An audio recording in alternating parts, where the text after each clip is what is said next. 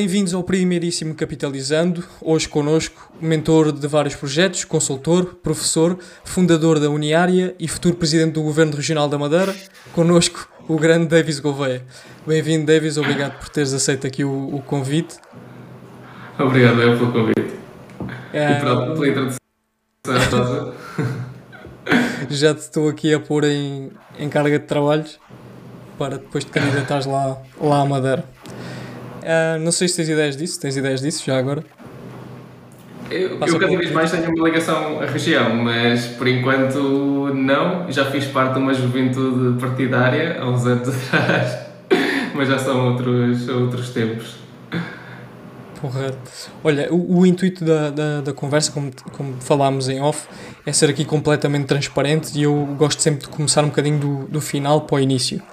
E eu queria que falássemos aqui daquilo que tu fazes de momento, os projetos que tu tens de momento uh, mais gritantes, digamos assim. No caso, a Uniária, diria. Neste, é por aí. Sim, neste momento é mais, mais Uniária, a full time. Um, é, o tempo, é o projeto que estou a dedicar mais tempo. Um, já tive anos anteriores a fazer outras coisas paralelas. Tive um pequeno projeto de alojamento local que neste momento também com a pandemia ficou um bocado parado. Um, tive alguns projetos muito pequenos de consultoria, mais de inovação e empreendedorismo que também acabaram por, acabei a deixar por um bocadinho de lado. Um, e também porque, como tu também estiveste a frequentar, uh, tive também a frequentar um mestrado a tempo inteiro do técnico, que, que é, é, é bastante exigente e, e às vezes se calhar não está adequado no trabalho do estudante e também me tirou algum tempo nestes últimos dois anos e por isso esteve muito por aí, estive muito focado em fechar este mestrado e, e em desenvolver um bocadinho a Uniário. Ok. E já agora pegando aqui, fazendo um, um, gancho nisso, como é que se gera tanta coisa no prático? Como é que, como é que se lida com mestrados, com uniárias, com essas coisas todas?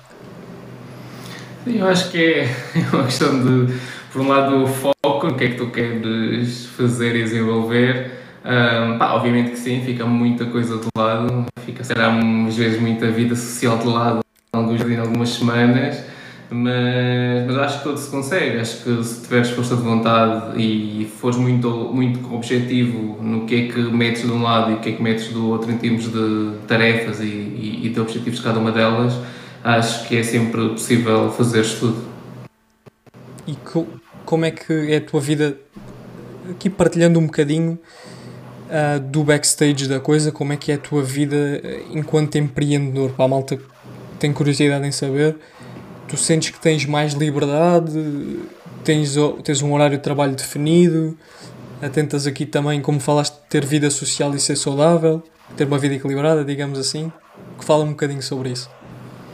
Sim, eu costumo dizer muito que teres um projeto próprio é máxima liberdade e ao mesmo tempo máxima responsabilidade, porque ao mesmo tempo em que quando podes fazer o que quiseres, eu tenho horários que dependem muito dos dias, tipo, ontem se calhar tive até às 3 da manhã a fechar coisas de campanhas que têm lançar na próxima semana, já hoje de manhã não fiz nada, hoje de manhã não, pouco, pouco trabalhei, mas, um, mas depois lá está, é mais responsabilidade no sentido em que no dia em que tu não fazes nada, uh, nada aparece e nada é produzido nesse dia, ou pelas pessoas que estão a trabalhar contigo. Depende muito, para cá teve aí com isso. Uh, eu acho que é, não é algo que se calhar é para todos, e eu tenho amigos que se calhar começaram com projetos, até alguns comigo, e depois perceberam isso, que se calhar preferiam um horário mais fixo e não ter a possibilidade de, ao fim do mês, tu ter, seres responsável não só pelo que é produzido, mas responsável pelo que é que te entra no, no, na tua conta bancária e Bom. acho que é essa gestão que muitas, muito, para muitas pessoas pode ser difícil de gerir. E como é que tu, como é que tu lidas com, com essa pressão, tu, com essa responsabilidade toda? Tens, tens problemas com isso? É, é fácil para ti lidar com isso? Tens alguma coisa que te auxilia nisso?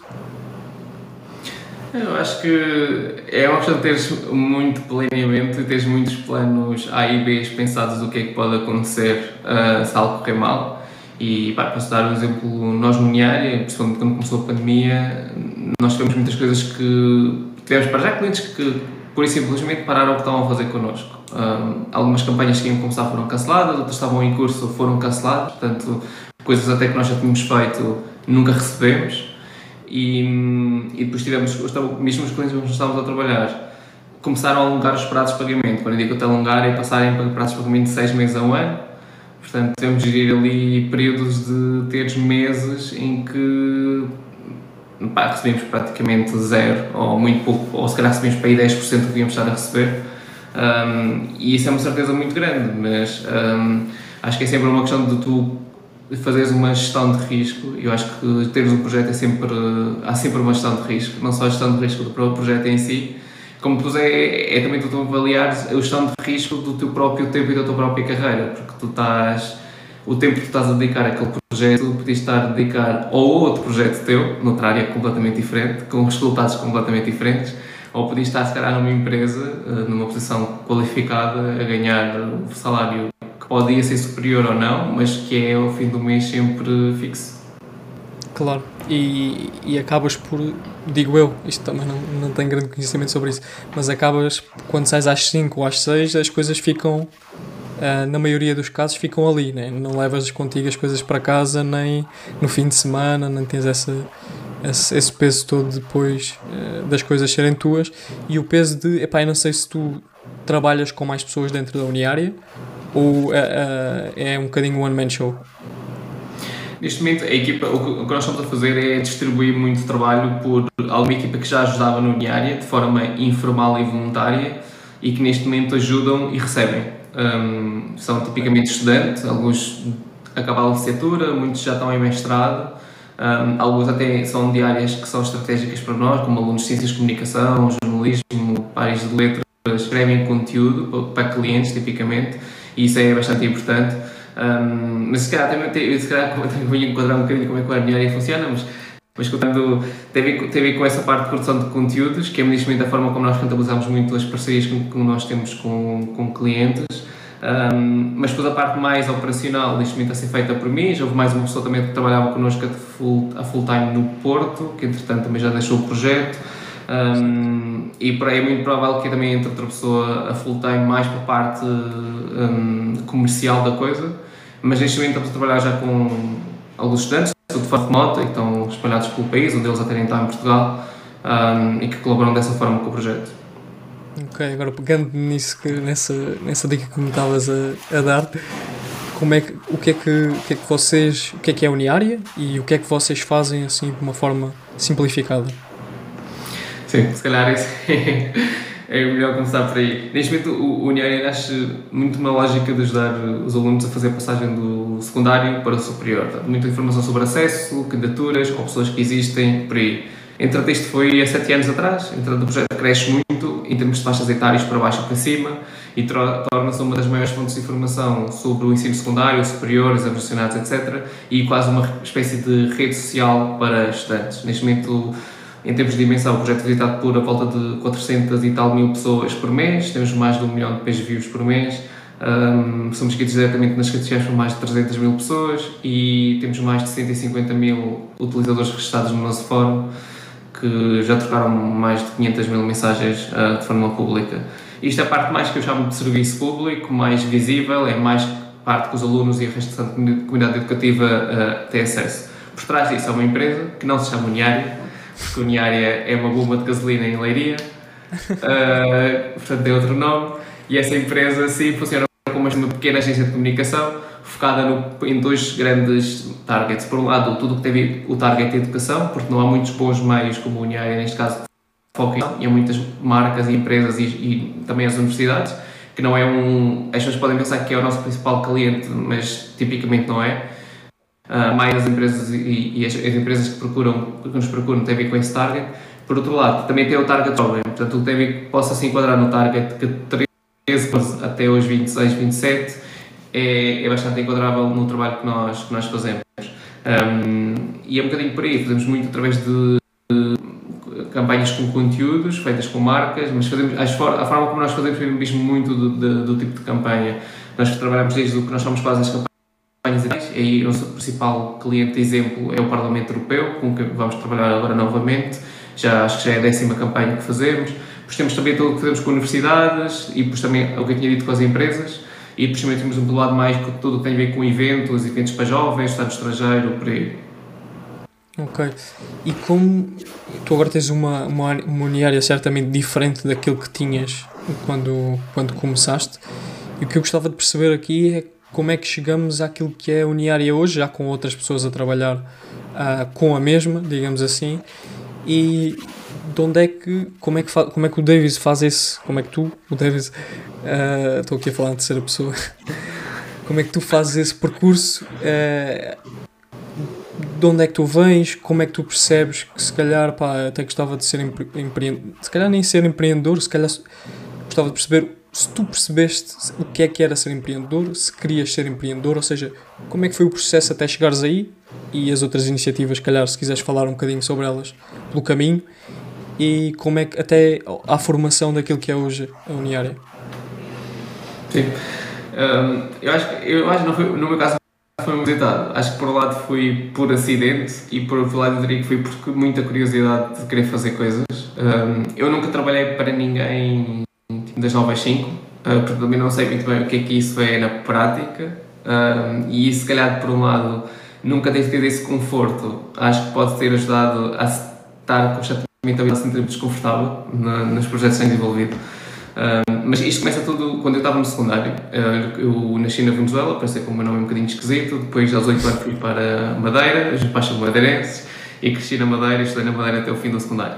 E quando estava no secundário, estava a pedir informações sobre o ensino superior, uh, e na altura encontrei uma coisa que é um canal do IRC, no MIRC, que provavelmente se calhar as pessoas que ouvirem isto forem muito novas perceber o que é que é, mas antes das redes sociais havia uma coisa que chamava-se o Messenger e antes do Messenger existia uma coisa que chamava-se o Mir, que era uma espécie de salas de chat em que podias discutir qualquer assunto, uh, tipicamente as salas eram temáticas.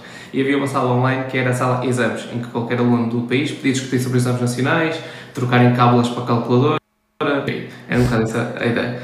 E nessa sala criou-se a ideia de criar uma espécie de um repositório dessas cábulas e apontamentos para, para os exames. E nasceu um site chamado exames.org. E esse site depois transformou-se, pela lógica da continuação dos exames, num site de procura de informação sobre o processo de ensino superior. E eu, na altura, fiz parte um bocadinho desse início de, desse projeto também, portanto, ajudei um bocado também na administração do site e depois ajudei numa fase que foi mesmo essencial, que era o projeto cresceu, tão, cresceu mesmo muito rápido, uh, portanto um projeto feito por alunos que se conheceram através da internet e depois foi necessário criar uma seção por trás disso que de alguma forma defendesse os interesses desse site, nomeadamente o que tinha a ver com, uh, na altura, comprarmos um servidor, porque o site era tão visitado que o site que nós, o servidor que nós tínhamos não aguentava, o site ficava às vezes vários dias offline. E na altura precisávamos de comprar um servidor, acho que era volta de 10 mil euros, e nós precisávamos de 10 mil euros, e depois nós sempre tínhamos uma lógica muito. Vá, um bocado, éramos muito inocentes na altura, vá, éramos estudantes que, que, quando tínhamos marcas que nos contactavam e nós dizíamos não, não, nós não queremos publicidade no site, porque o site tem de ser. Um, pá, não podemos ser assim, tipo capitalistas e tal, mas depois lá está, precisávamos os 10 para um servidor, tivemos de, obviamente, pensar de outra forma. E conseguimos os 10 mil euros em um mês e meio, acho eu, acho que foi mesmo muito rápido.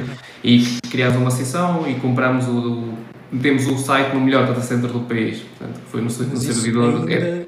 ainda sendo parte integrante de uma equipa no outro site, certo? Sim, sim, sim. sim. Isto eu tinha 17 na, na, altura éramos, éramos confundámos uma, uma associação, sim. Portanto, eu era, estava na Madeira com 17 anos, mas havia pessoas com 20 no, no Porto, havia pessoas de Coimbra, havia pessoas de Lisboa, havia pessoas de vários sítios.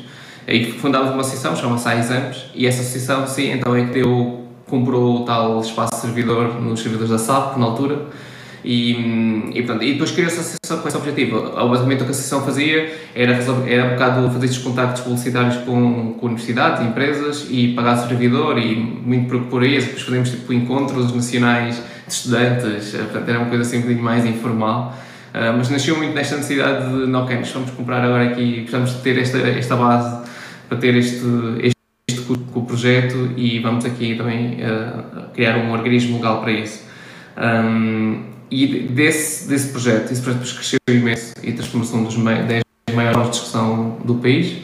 Um, e muito que eu sei de ensino superior e faculdades, etc., vem do conhecimento que eu adquiri desse projeto. Porque depois eu era, eu era administrador do site, fui administrador do site durante mais de 5 anos e ao fim de alguns anos, eu, já tinha entrado na faculdade, estava no técnico aeroespacial e propus à equipa que achava que o projeto tinha imenso potencial, que estava subaproveitado, achava que a forma como nós fazíamos era extremamente amadora e que não era correto. E eu sugeri transformarmos aquilo no, de uma sessão transformar numa empresa e de levar aquilo um bocadinho mais a sério, com um plano de negócios e isso. E na altura eu criei um projeto à volta daquilo.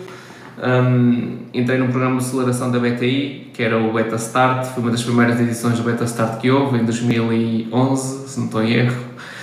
E, e fiz isso, fiz tudo, fiz o fiz um, um mês e meio de aceleração, fiz o plano todo para apresentar a equipa, apresentei ao restante da equipa, na altura portanto, já, tinha, já, já, não, já não tinha 17, portanto, já tinha para aí 20 e poucos, e o resto da equipa, muitos deles já estavam no mercado de trabalho, portanto já tá, não ligavam completamente, já estão integrados no projeto. Tanto que na altura, quando eu fiz isso, muito da administração do site passava por mim e mais, mais outra pessoa que também já estava a acabar o curso e já estava um bocadinho a desligar. E, e basicamente não houve muito alinhamento com a restante equipa na perspectiva em que, o, na passagem para um projeto mais a sério, as pessoas também tinham se envolver mais a sério. E esse compromisso das outras pessoas não estava lá. E então o que eu decidi fazer foi sair do projeto. Portanto, sair do projeto Exames.org, sair da, da associação e do, da administração do site e peguei no meu plano de negócios e criei um projeto com outro nome, com o mesmo plano de negócios. Portanto, a ideia era essa. Chamava-se, na altura, Eduni, eduni.com e esse projeto isso, portanto, eu fiz metade do beta do programa de aceleração com o, o exames e a segunda metade do programa de aceleração com o outro, o outro nome, o outro projeto. No fim, uh, fizemos uma apresentação a investidores e, curiosamente, o meu investidor queria investir no projeto, porque achava que tinha muito potencial e ela já tinha uma agência de comunicação, que hoje em dia é uma das maiores do país, e, e, achava que o projeto realmente tinha muito, muito, muito para funcionar. Havia só um pequeno problema, é que a única coisa que eu tinha nesse projeto era um PowerPoint, porque como o outro projeto foi desligado disto, eu para começar este projeto não tinha nada. Era uma comunidade, tinha ideia, tinha o expertise, tinha tudo, e hum, tinha um PDF muito bonito feito com, com o plano de negócios, e, e pessoa percebeu isso e em vez de se calhar eu ficar com uma porcentagem minoritária, é, é, eu ficar com uma porcentagem minoritária do projeto, o que essa pessoa estava a sugerir é que eles tinham de ter mais de 50%, tinham de controlar o projeto e, e o projeto avançava e davam o dobro do investimento que eu estava a procurar na altura.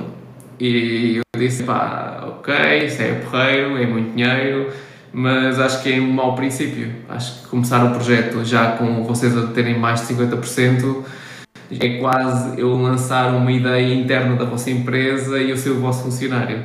Não, não ia ser bem, porque eu ia ter equity na mesma do projeto. E, e, e o projeto correu por aí, não, não avançou. Eu, na altura, entretanto, tinha outro. estavam a avançar com outras coisas, porque eu no técnico, depois na altura, estava a organizar um eventurismo, paralelamente, quando estava, porque também tinha entrado, entretanto, numa junior empresa do técnico, e nessa junior empresa do técnico, que é a Junitec, estava na altura do empreendedorismo, foi na altura que o empreendedorismo começou a entrar em voga. E sei que dia pode ser um bocadinho difícil de perceber, mas na altura não se fala muito de empreendedorismo, depois de um momento para outro passa a ser uma trend gigante em que toda a gente falava de empreendedorismo e em todos os fins de semana exatamente, e depois imagina, todos os fins de semana havia eventos empreendedores nas universidades e portanto, eram, foi, estávamos do 8 ao 80 muito rápido, uh, hoje em dia a coisa calmou muito mais e, e acho que fez um bom caminho, acho que ficou, ficaram menos coisas, mas ficaram coisas mais sólidas e mais bem feitas, e isso é sempre positivo. Mas na altura havia imensa coisa para deixar acontecer. E nós, nessa altura, uh, eu trouxe o evento do Porto, que era o Startup de Lisboa, que era uma semana de empreendedorismo, uma espécie de mini programa de aceleração. E esse programa de aceleração correu mesmo muito, muito, muito bem, em termos de, não só em termos de, de malta interessada, como em termos de sponsors, tivemos muitas empresas a nos apoiar, mesmo com dinheiro, e, e decidimos que havia aqui algum interesse muito grande em termos de, de aposta em termos de responsabilidade social das empresas. E eu e mais duas pessoas, portanto, eu estava na organização e duas pessoas estavam como participantes dessa primeira edição, decidimos criar um projeto, isto na altura, portanto, o Edwin estava paralelo, mas depois ficou um bocadinho de lado, e criámos uma associação de fins lucrativos, que chamava-se Daring Project e, portanto, muito focada em ajudar pessoas a lançar projetos e lançar ideias.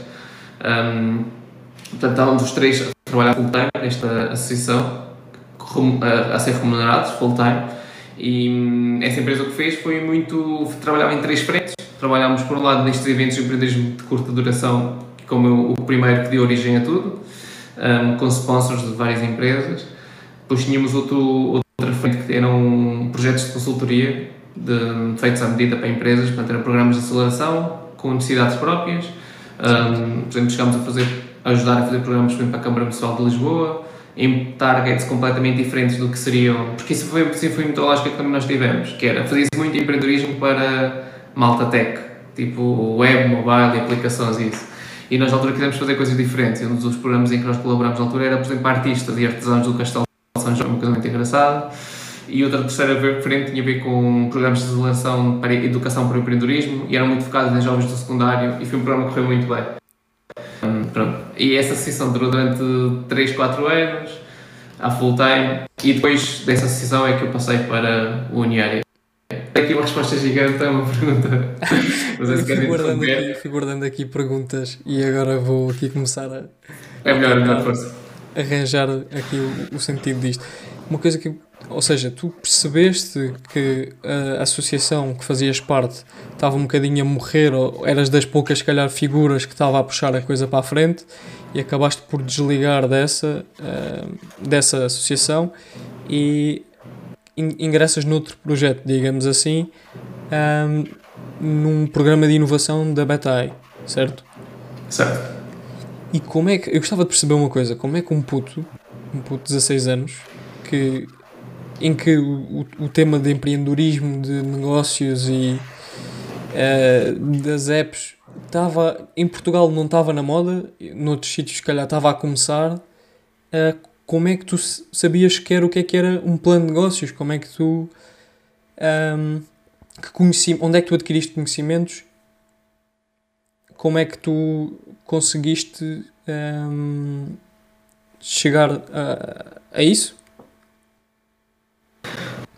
Por um lado tem a ver com o facto de estar muito ligado a esta área hum, mais tech. Uh, portanto, sempre muito curioso o facto de estar com 17 anos já estar logo ligado a uma comunidade online e estar a fazer já gestão de comunidade com 17 anos, isto já foi há mais de 10 anos atrás. Acho que por um lado tem a ver com isso. Portanto, eu sempre fui muito curioso em procurar coisas e em ler o que é que se dava a passar, um, mesmo no campo, principalmente no campo da tecnologia e inovação por outro, o facto de ter-me logo envolvido nos inícios do que era esta onda do empreendedorismo cá em Portugal. Um, não só porque fiz logo algumas formações, uh, e depois o facto de ter participado de alguns. O programa de, de aceleração da BTI era bastante completo, até porque eram 5 semanas, não estou em erro, e um, eram 5 semanas não só com mentoria, como tinhas muitas formações. Aquilo era feito em formato full-time, tinhas mesmo quase como se fosse aulas o dia todo. Um, e hum, acho que foi bastante completo nesse sentido. Portanto, nós tivemos imensas formações sobre isso, plano de negócios, business model plan, um, e acho que isso ajudou também logo a, a, estar por dentro de como é que as coisas funcionavam. Ok. Um, e sentes que, para além dessas competências que aprendeste, sentes, sentes que durante esse processo aprendeste mais alguma, alguma coisa que te fosse útil, para além da, da questão do negócio? Da, uh, e até da inovação? Em termos, por exemplo, Sim. relacional, sentiste que cresceste um bocadinho com, com isso?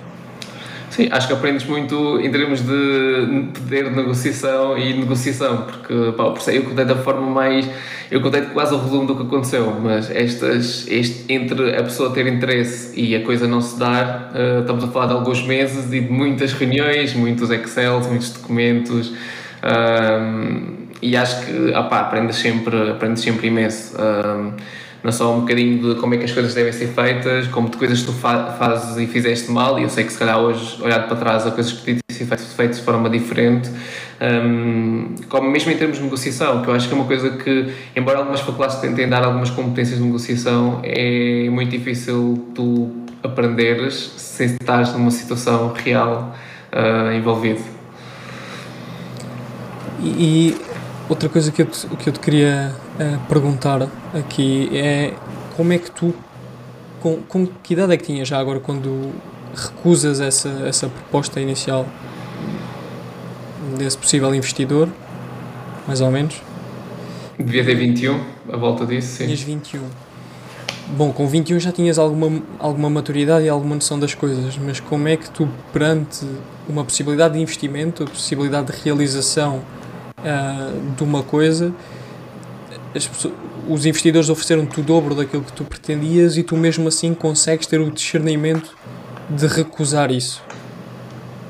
Como é, como é que se consegue fazer isso e qual é que é, se, tiveste dores no processo, o que é que aconteceu? Um, tu conseguiste aí desse, de uma forma muito inteligente, se calhar, recusar uh, esse, esse, investimento. Sim, eu acho que teve a ver com várias coisas. Eu acho que por um lado tive ver, por um lado tinha a ver com o facto de não estar totalmente focado naquilo, ou seja, ou seja estava focado na perspectiva que eu gostava que fosse um projeto que acontecesse, uh, mas depois tinha outras coisas ao lado, que era a tal parte de empreendedorismo, os eventos de empreendedorismo que eu estava a organizar, sabia que também tinha algum potencial aí.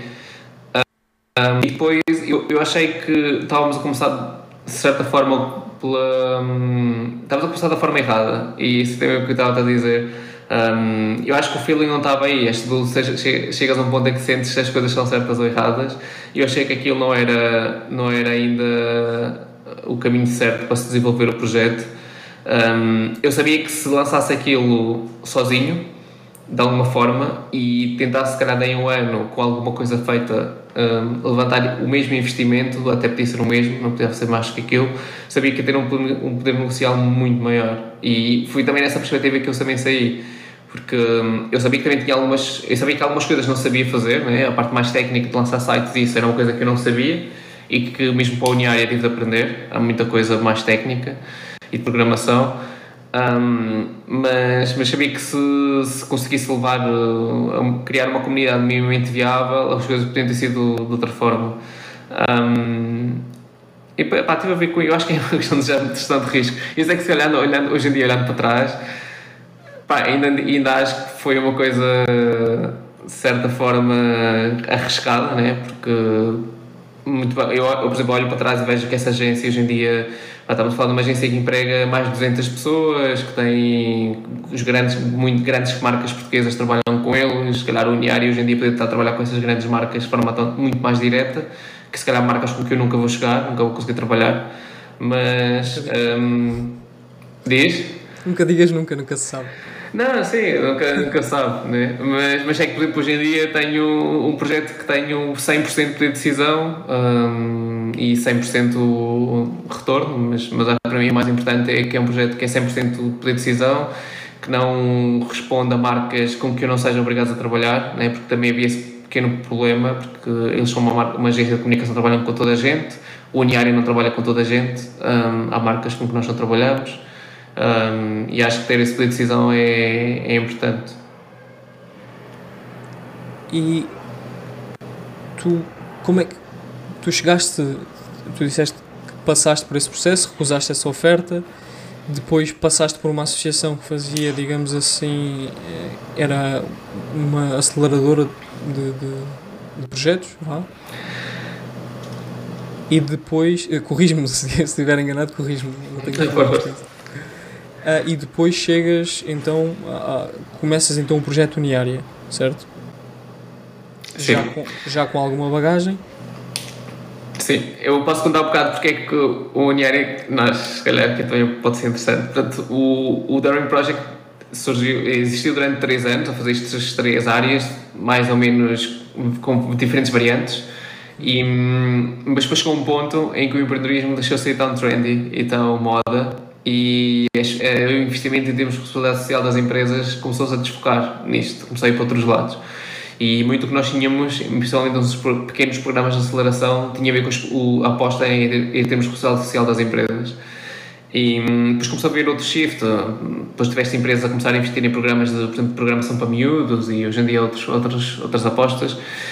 E, e nós, é já de uma forma de antever que isso ia acontecer, tivemos uma das, nós éramos três fundadores, uma das pessoas acabou por sair do projeto e trabalhar para outra área, onde já trabalhava no passado, tinha alguma experiência, depois ficámos duas pessoas a trabalhar full time e depois eu chegou um ponto em que já sabia, já estava um bocado a ver no horizonte o que é que ia acontecer daí a seis, seis meses, um ano, e começo um bocado a recuperar a ideia do, do Eduni, de, daquela plataforma, e e, e pá, eu ponho basicamente cinco coisas em cima da mesa. Estávamos bem em novembro de 2013 e, e eu, pá, eu em dezembro propus-me aprender a fazer um site em WordPress, qualquer coisa que pudesse ser viável. E, e, pá, que fosse lançada em janeiro, pus uma data fixa, o que tivesse, o que tivesse feito aquele dia ia estar online. E foi no dia 27 de janeiro de 2014 E nasce um bocado o Uniário. E portanto a ideia, a ideia inicial foi sempre, enquanto eu estava a trabalhar full time no Daring Project, e o Daring Project remunerava-me na altura a tempo inteiro, era daí que vinha o meu rendimento, aproveitar que tinha aquela segurança para lançar o outro projeto e depois eventualmente fazer aqui algum tipo de transição. E hum, pá, foi um bocadinho por aí. Eu já sabia, como qualquer comunidade que tu lanças e que possas depender de algum tipo de parcerias, só é viável financeiramente quando tens alguma dimensão. Portanto, sabia que ia haver aqui alguma dor de crescimento de alguns meses em que ia estar sem receber nada e não havia essa perspectiva e eu sabia que ia ser assim. Portanto, lanço um bocado o, o Uniária nesse início de 2014. Um, e o projeto do início, obviamente, era muito pequenino, estamos a falar de 500 visitas por mês, que é basicamente os primos que eu tenho, que são para aí 30, portanto, era basicamente a minha família que visitava e pouco mais. E depois, quando começa a haver informações sobre as datas nacionais esse ano, depois há aqui um pequeno, uma pequena coincidência que é, acaba por ser interessante, que é eu saio do Uniária, eu saio do exame espontâneo de 2011 e depois estive a full time dois, três anos no Daring. Quando e nesse período o projeto continua a existir, o Exames Contor, portanto, dá informação sobre hum, exames e acesso, etc. Mas não tão atualizada, mas ainda tinha informação antiga e muita dela era, era válida, portanto tinha algumas visitas. O que acontece é que depois, mesmo em termos técnicos, o projeto não atualizado e não estava a ser mantido, e isso, o que aconteceu foi que no fim de 2013, que era quando estava a desenhar o Uniária, o, o Brasil estava na altura com, com a Copa do Brasil, a Copa, o Mundial, e é uns piratas brasileiros que fazem um ataque informático ao Exames e o Exame danificam a base de dados ao ponto de já não se conseguir aceder e a equipa que estava lá, que já estava completamente desligada do projeto, hum, decidiu que em vez de tentar recuperar a base de dados, iam desligar o projeto. E, e curiosamente, embora não tenha nada a ver com isso, mas curiosamente, eu quando lanço o, o Uniária no, no, janeiro de 2014, é o mesmo mês em que o, o, a Exames decide, na Assembleia Geral, com as pessoas que ainda faziam parte da direção, decide dar projeto. E, e essa é, é, também é uma coincidência que é, acaba por ser interessante para nós, porque muito do que era as pessoas procuravam informação naquele site transitam diretamente para, para o Uniário um, e depois o site começa a crescer. Depois passámos muito rapidamente de ter 500 mil visitas por, por, por dia, por mês, para fecharmos o, o primeiro ano com 500 mil visitas. Portanto, depois demos um pulo muito grande na altura das candidaturas desse ano, um, pá, mas depois crescemos muito mais. Né? O ano, para teres noção, nós passámos 500 mil visitas no primeiro ano, para o ano passado temos 5 milhões. Portanto, foi assim um bocadinho um crescimento rápido. E, hum, e só a empresa que está por trás do projeto só nasce já em 2015. Portanto, em início de 2014 nasce o projeto, o projeto muito focado em criar conteúdo, crescer, crescer, crescer, crescer, crescer. E no início de 2000, no fim do ano de 2014 há um primeiro interesse de uma marca com que eu na altura curiosamente uh, fiz um projeto, portanto eu no ano de 2014 só para explicar estava, portanto, estava com a Uniária numa fase embrionária, estava com o Daring Project e estava a fazer projetos à parte disto, nomeadamente projetos na, na área de, de inovação e, e, empreendedorismo. Fiz um projeto na altura de consultoria em Design Thinking, com uma consultora das mais importantes e que tem mais conhecimento nesta área no país, durante três meses. E depois também fiz outro projeto de gestão para a TAP e junto com a incubadora da Câmara de Lisboa, a Startup Lisboa, em que eles estavam, tinham um programa de aceleração uh, focado em ideias sobre aviação. Um, para celebrar os 70 anos da, da, da, TAP e na altura fiz a gestão desse programa durante um mês e meio, dois meses.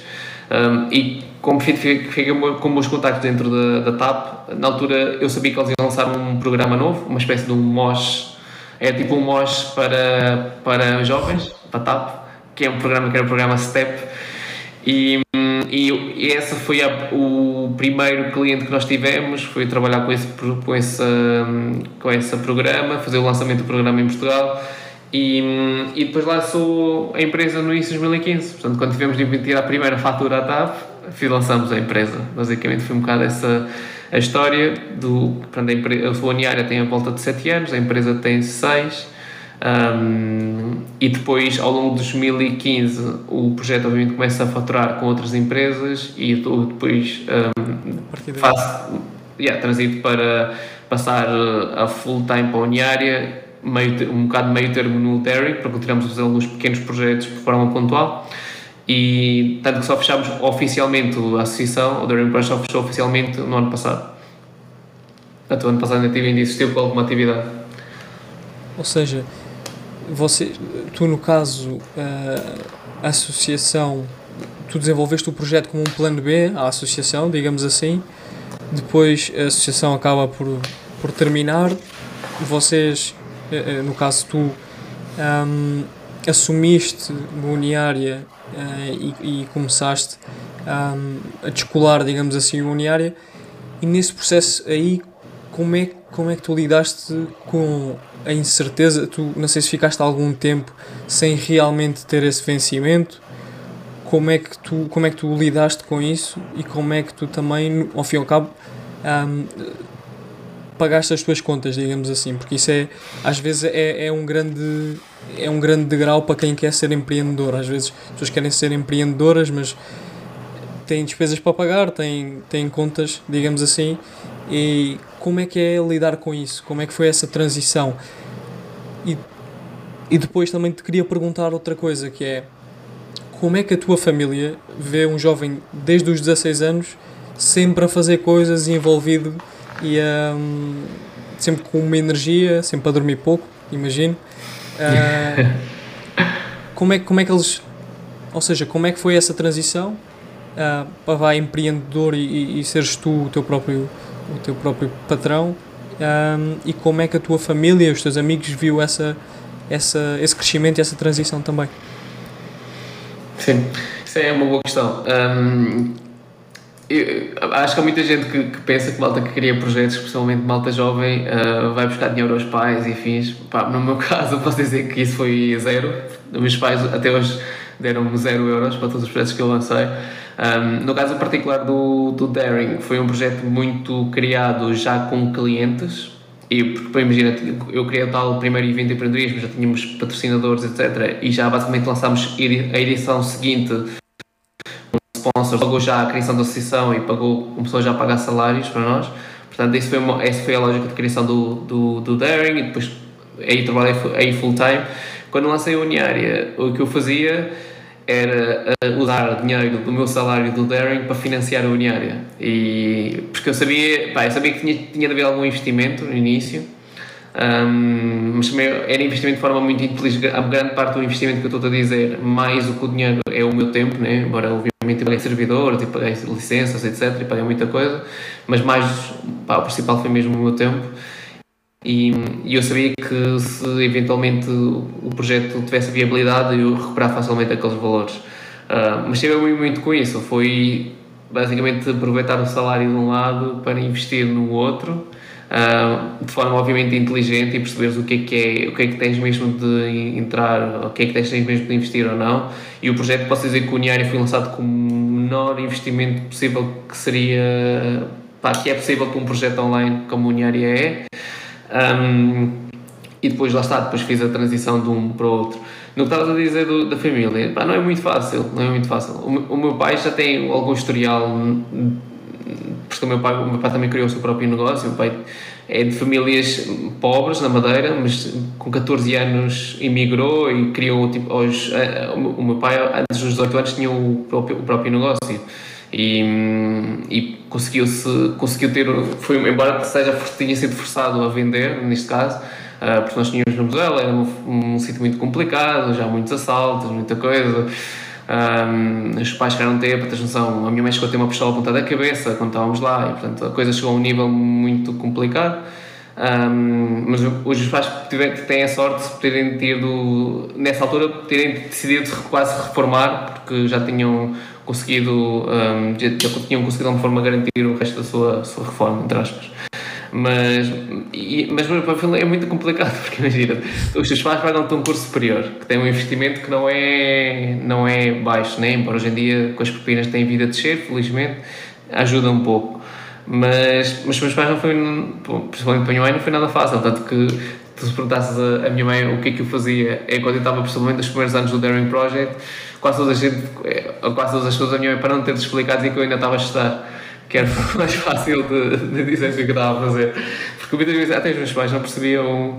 Os meus pais hoje só perceberam o que é que era o e o que é que eu estava a fazer no dinheiro e se calhar já com a empresa já tinha para aí dois anos. Um, para os meus pais ainda é sempre aquela de.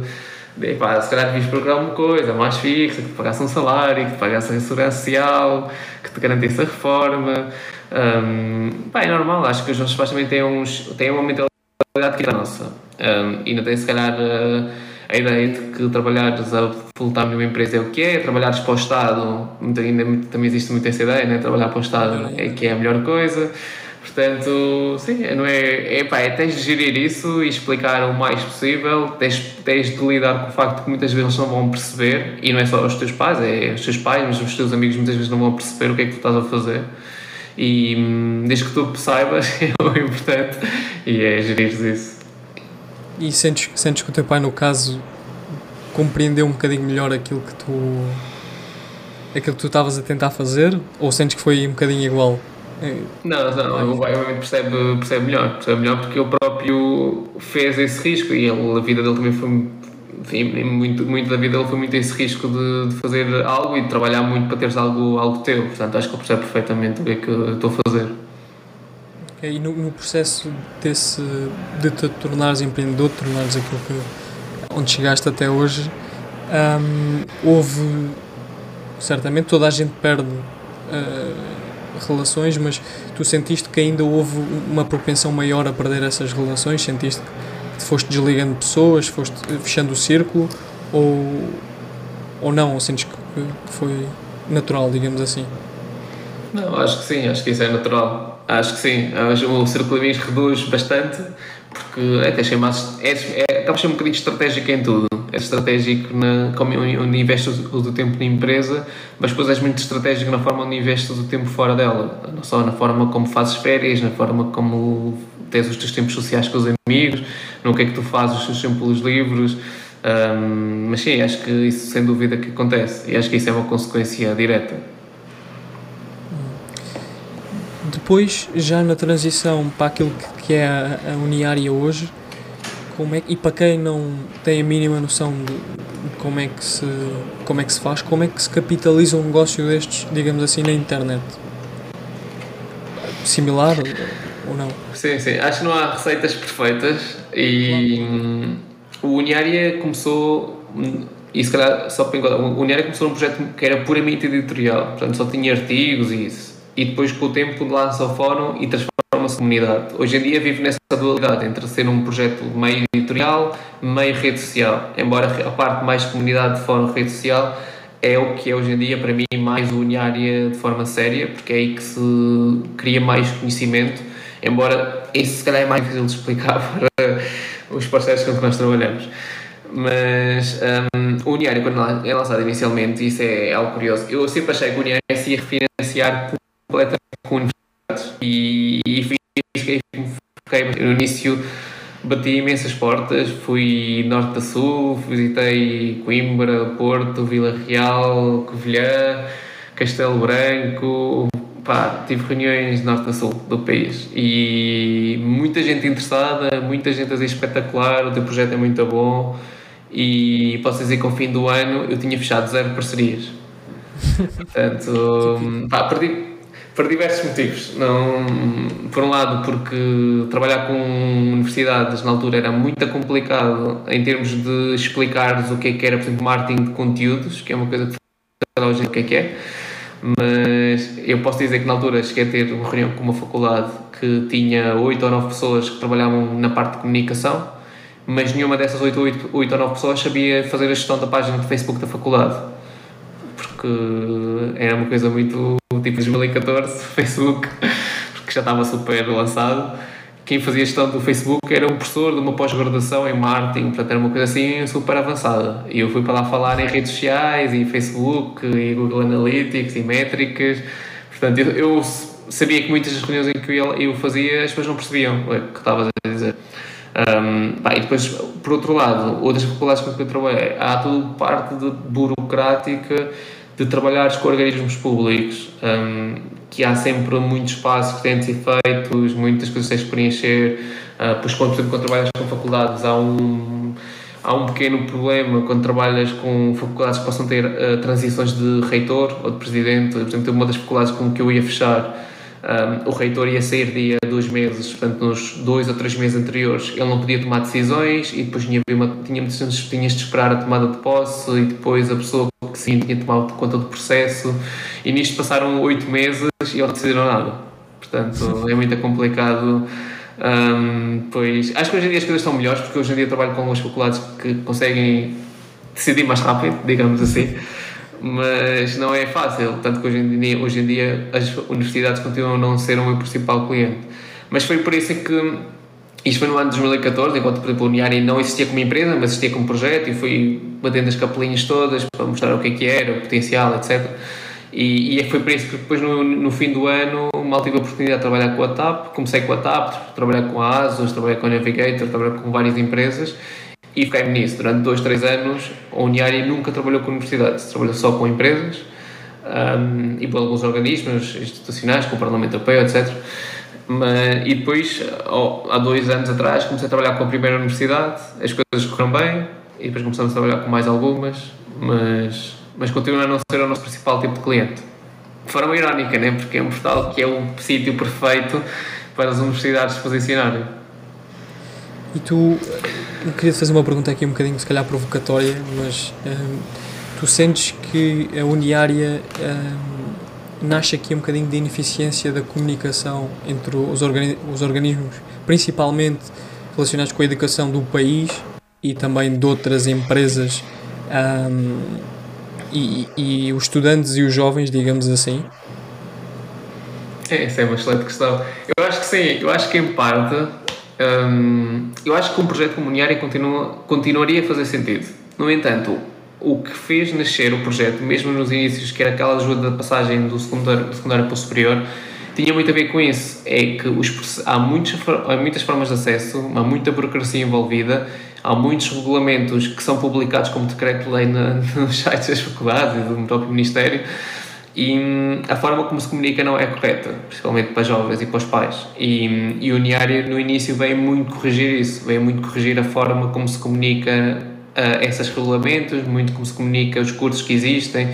Um, eu acho que hoje em dia os organismos estão melhores, hoje em dia, já temos a DGES no Instagram, por exemplo, embora uh, já estejam um bocado inativos nos últimos meses, mas já começaram a acordar para formas de comunicar melhor. No entanto, ainda não é, não é está muito longe de ser suficiente a forma como as coisas são feitas.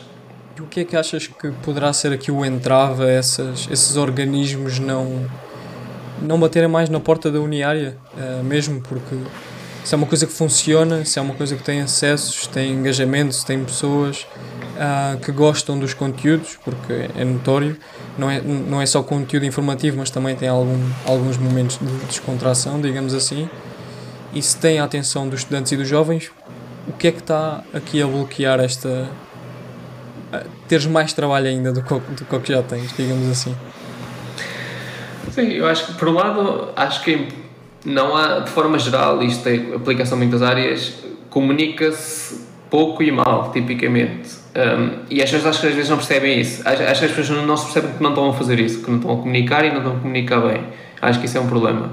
E depois, por outro, acho que os próprios organismos públicos têm sempre tipo, muitos bloqueios na forma como funcionam e têm, acho que muitas vezes têm muito receio de trabalhar com, com certas plataformas. Eu acho que às vezes algumas universidades algum receio de trabalhar connosco porque, por um lado, se calhar não percebem totalmente o, o que nós fazemos e que, por exemplo, do lado que estás a dizer, se calhar o lado fã que nós temos, algumas faculdades acham isso um bocado estranho. mas, mas não percebem que isso, que isso funciona. E mesmo, nós já tivemos esse problema com algumas marcas também. Um, eu lembro, por exemplo, quando fiz a primeira. Eu já fiz uma campanha para uma empresa só com memes.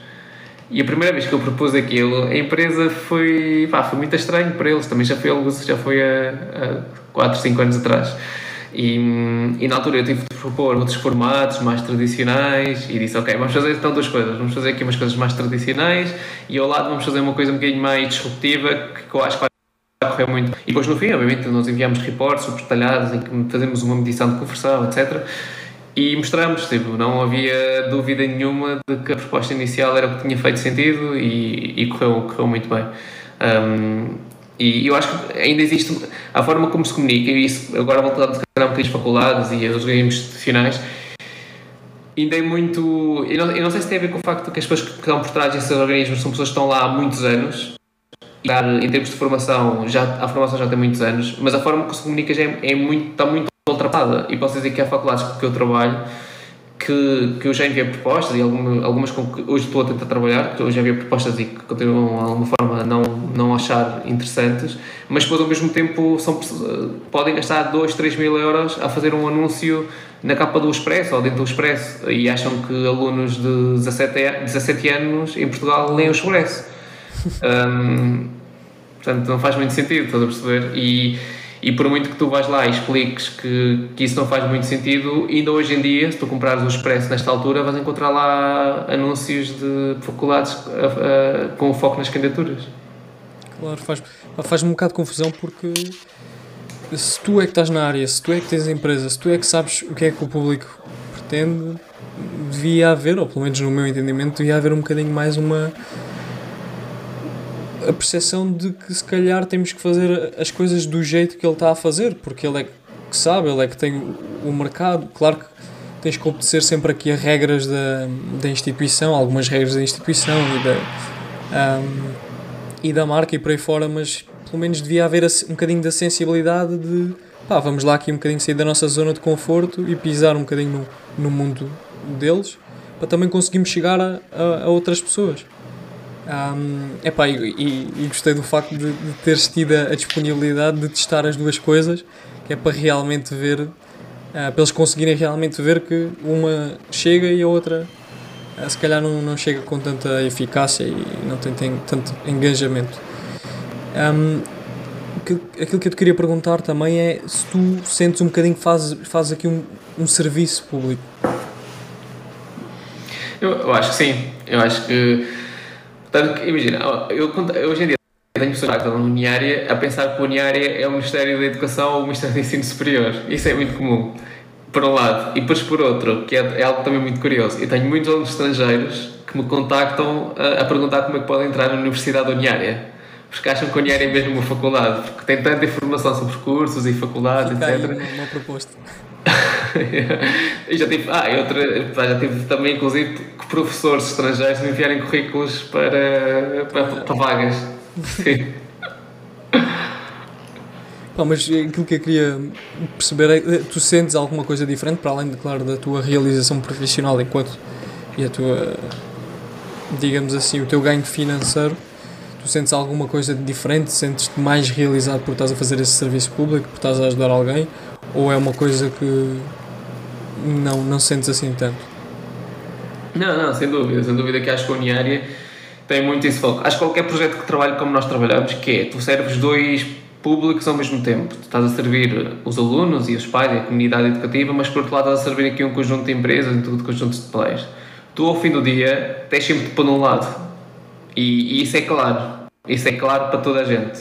E no caso do Uniária, o Uniária põe sempre do lado dos alunos. Um, e por muito que isso nos prejudique como negócio e como empresa, um, porque tem, esse, a ver com esse lado que nós achamos que o Uniária tem de serviço público e de, em primeiro lugar, uh, garantir que os alunos têm informação digna, que não, tá, não estamos aqui de alguma forma a manipular ninguém.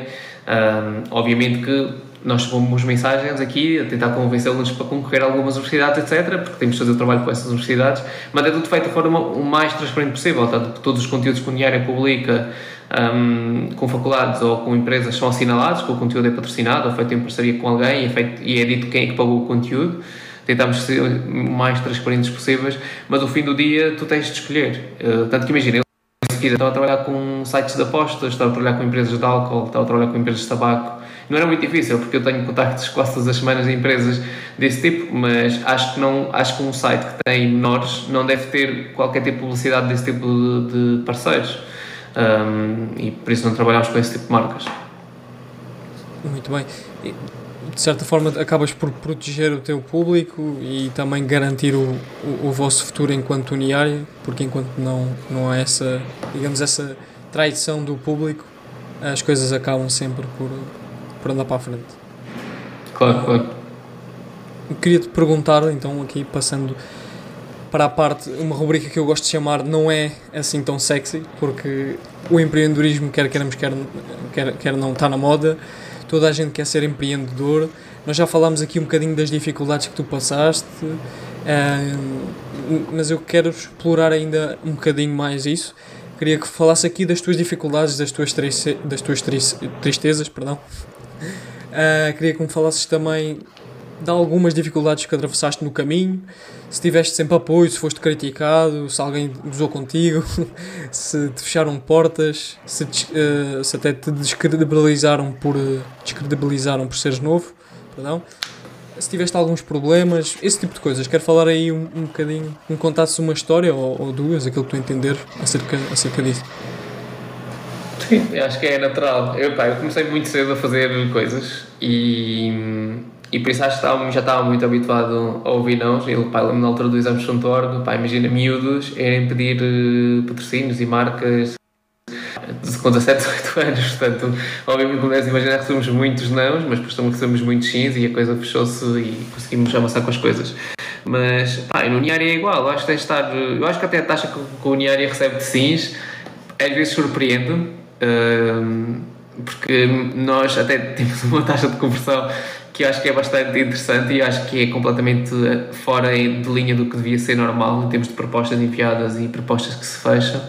Um, mas, mas sim, acho que é natural tu levares com não. Eu acho que também deve ser muito uma lógica de pá, eu contacto toda a gente e, e acho que deves sempre ir atrás de coisas que tu às vezes até nem percebes porque é que estás a ir atrás, mas há sempre algum feeling qualquer que diz para ires atrás. Pá, eu lembro quando no início, quando não sei uniário, um, na altura eu contactei imensa gente, tipo, não tens noção, eu contactei toda a gente que podia de alguma forma ajudar, todas as faculdades, organismos, um, associações de universidades, um, pá. e na altura havia uma pequenina que eu conhecia na altura, que chama-se AUL, porque era a Associação de Universidades de Língua Portuguesa. É pequenina no sentido em que não é muito conhecida, mas junta muita gente. Portanto, estamos a falar de uma, uma associação que existe que junta tudo que são universidades de Portugal, Brasil, Angola, Moçambique, Cabo Verde, Guiné-Bissau e, e Macau. Portanto, são sete países, se não estou erro. E basicamente a ideia é uma sessão para juntar os países em portuguesa e trocarem ideias e trocarem aqui até forma formas de colaboração entre as várias universidades. E na altura essa, eu vi que essa associação existia e como na altura eu não sabia muito bem se o UNIAR ia ficar em Portugal ou se ia ter foco noutros países, eu pensei, olha, porque não pedir-lhes que eles, se tiverem uma newsletter interna ou se tiver alguma forma de comunicação interna, não saber como é que eles funcionavam, se podiam enviar um e-mail a dizer, olha, o Uniária foi lançado este ano, isto existe, isto era muito agir para vocês, conheçam. Até porque era na altura que eu andava a contactar toda a gente e depois andava, imagina, andava de rede expresso norte a sul do país para ir a reunir com gabinetes de comunicação pá, e era muito complicado. Imagina, rede expresso de 6 horas para cima, 6 horas para baixo, pá, era muito, muito difícil. Pensei, olha, aqui pelo menos, calhar chego. Diz? Ainda não era online, não havia online. Não, não, não, não. Pai, eu, eu até, até te posso contar uma história de uma tentativa de reunião online com a universidade, que não correu bem, mas, mas, mas eu pensei, pá, isto se calhar é a forma de chegar a toda a gente uma vez. E, e mais do que isso, era chegavas aos reitores, porque obviamente quem tem assento lá é o reitor. Pá, eu enviei, e depois na altura ele disse, pá, o teu projeto é muito engraçado, vem cá falar connosco. Eu fui aqui, a sede de Lisboa, pá, eles são muito poucos, a associação trabalham a full time 4 ou 5 pessoas, e, e eles na altura estavam a falar, eles estavam a organizar um evento, eles reúnem-se eh, presencialmente num, num dos países parceiros. E na altura a reunião disse ano ia ser em Macau. E, e pá, eu achei interessante, ok, pronto, vai haver uma reunião em Macau, se puderem divulgar na reunião, era porreiro. E eles disseram, não, não, não, pá, era interessante, era que tu ias a Macau e apresentavas isto para todos os reitores, o portal. E eu, pá, olha, isso é muito giro, hum, pá, posso ir, tentei perceber um bocado quem é que ia, basicamente só tinham acesso aos reitores e alguns investigadores eram convidados para ir apresentar tipo estudos que haviam sobre colaborações, como é que podiam colaborar melhor, um, coisas que ser interessantes para os reitores dos vários países. Pá, na altura tive que pagar todo o meu bolso, foi um investimento ainda grande, acho que ainda gastei para aí 2 ou 3 mil euros com, com isso, entre viagens, estadias e isso. Um, mas depois pensei, pá, podia ser interessante perceber o, o que é que isso podia dar de passos seguintes. Pá, e fui lá, foi uma coisa que começou do nada de, e do nada e depois uh, fui, dei a oportunidade de apresentar a, a todos os reitores do, do, de Portugal e não só.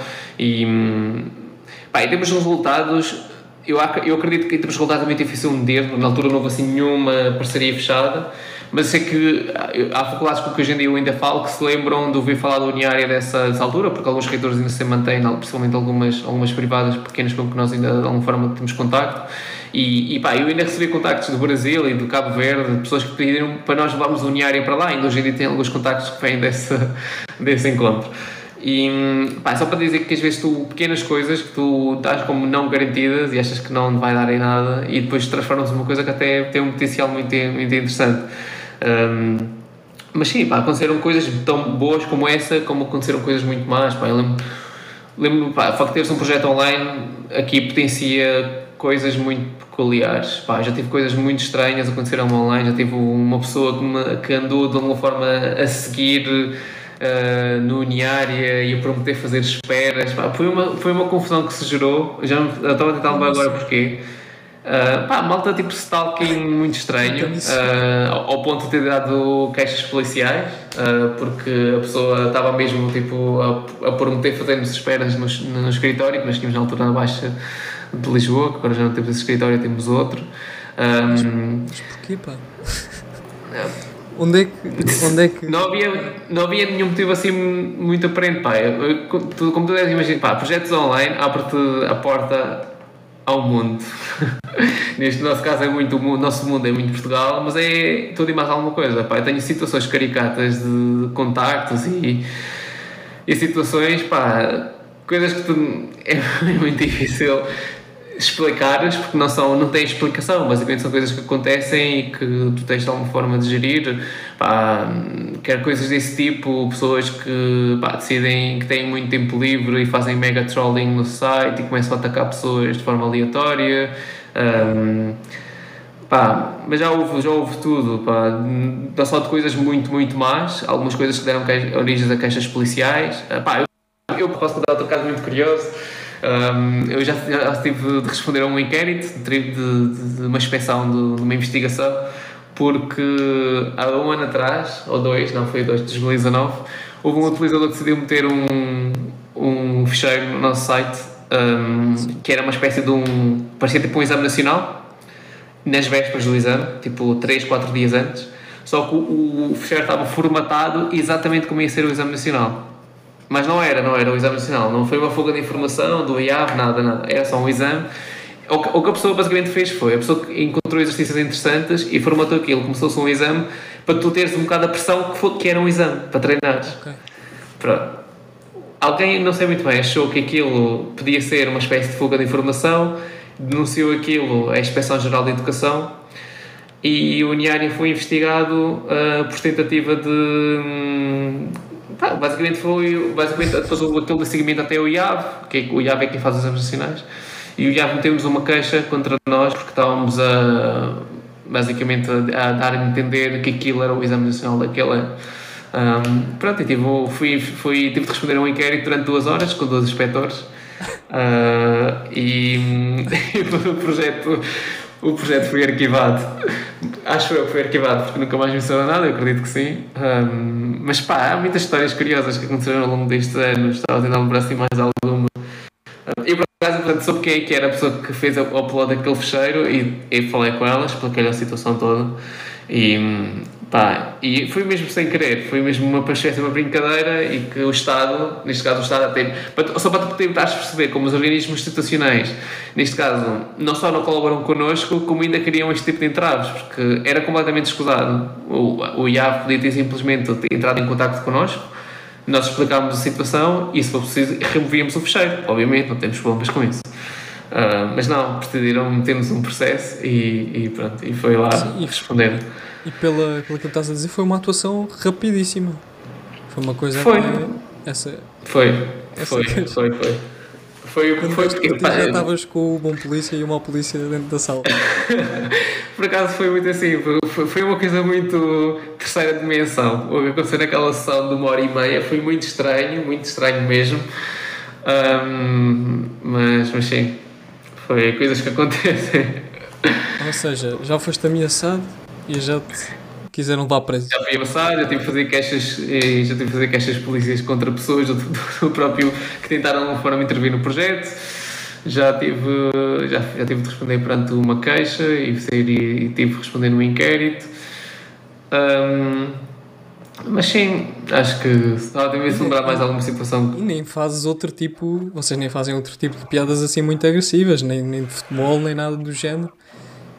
Imagino se vocês tratassem de assuntos assim um bocadinho mais sensíveis, digamos. Sim, sim, é verdade. Uh, que, tipicamente até isso é de alguma forma hum, nos prejudica, porque nós trabalhamos numa área que é, é mais difícil. Eu, eu pelo menos tenho essa opinião e muitas vezes as pessoas perguntam uh, sobre, sobre isso. Eu acho que tu trabalhas na área de educação é a pior área que tu podes trabalhar se queres fazer dinheiro. Isto pode ser um bocado polémico, mas eu acho que é, que é verdade. Acho que é uma área que hum, mesmo por exemplo em termos de meios, como nós trabalhamos, é menos rentabilizável, tens sempre de ter muito cuidado com o que tu fazes, os conteúdos, por exemplo, que tu estavas a dizer, uma coisa que nós tentamos ter muito cuidado. Há temas com que nós não entramos, pá, política, religião, futebol, são coisas que tens de ter sempre muito cuidado. Podes, pá, nós publicamos às vezes alguns conteúdos, mas muito, muito medido com pinças, o que é que é feito. Um, mas sim, acho que o facto de nós trabalharmos na educação tens de ter um cuidado super redobrado no que tu fazes, é tudo avaliado de forma mais cuidada. Bom, Deise, para, para terminarmos aqui um bocadinho, eu gostava que se tivesse, ou se houvesse um conselho que pudesses dar para quem está a ouvir e está, está se calhar a começar, qual é que seria? Ou, ou o teu eu mais novo, também é um bocadinho clichê, mas se pudesses passar uh, algum conselho, qual, qual conselho é que seria?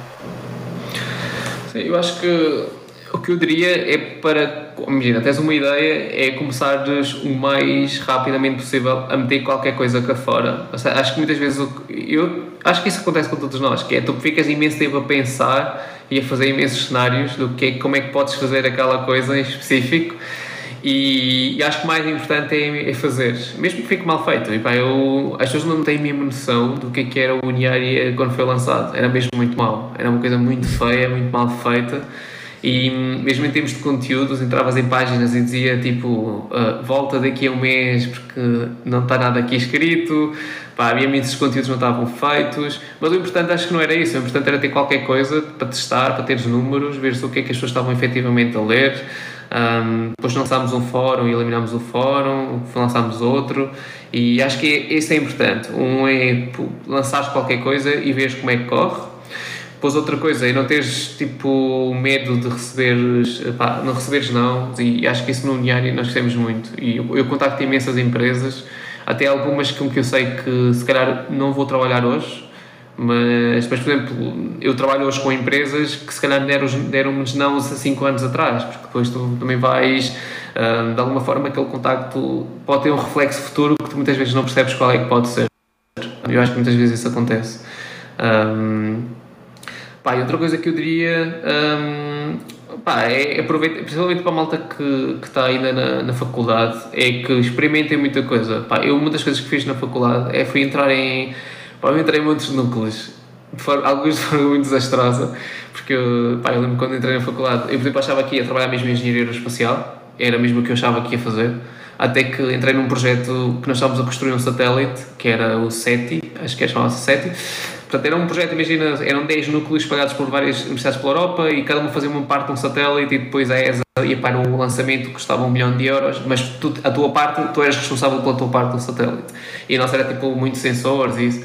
Pá, eu, eu entrei naquilo porque achava, tipo, se eu quero trabalhar aeroespacial, vou começar já a trabalhar agora em alguma coisa ao fim de duas semanas saí, tipo, não percebia nada daquilo. Não, não é que só não percebia, eu não gostava nada do que estava a fazer lá e achava que aquilo não tinha nada a ver comigo e, e, e depois só transitei para a junior empresa e percebi que, ok, gestão, de, trabalhar na área da gestão, marketing, empresas, é uma, é uma coisa que eu gosto e depois estive lá na junior empresa vários, vários, vários, várias, uh, tive dois anos e tal. Uh, isto para dizer que pá, aproveitem a melhor altura para vocês aprenderem, aprenderem uh, o que, é que podem querer fazer é, é quantas restantes, quer seja através dos núcleos, quer a questão dos estágios durante os tempos de verão, etc., que eu acho que muitas vezes é uma coisa que é muito pouco incentivada em Portugal, uh, mas eu acho que devia ser mais até enquadrado no próprio currículo que os cursos têm e darem oportunidade aos alunos irem experimentar antes de acabarem os cursos. Um, e também aproveitarem enquanto são estudantes para fazerem contactos. Pá, eu fiz imensos contactos com pessoas que trabalhavam em empresas e que hoje em dia abrem portas a campanhas, etc.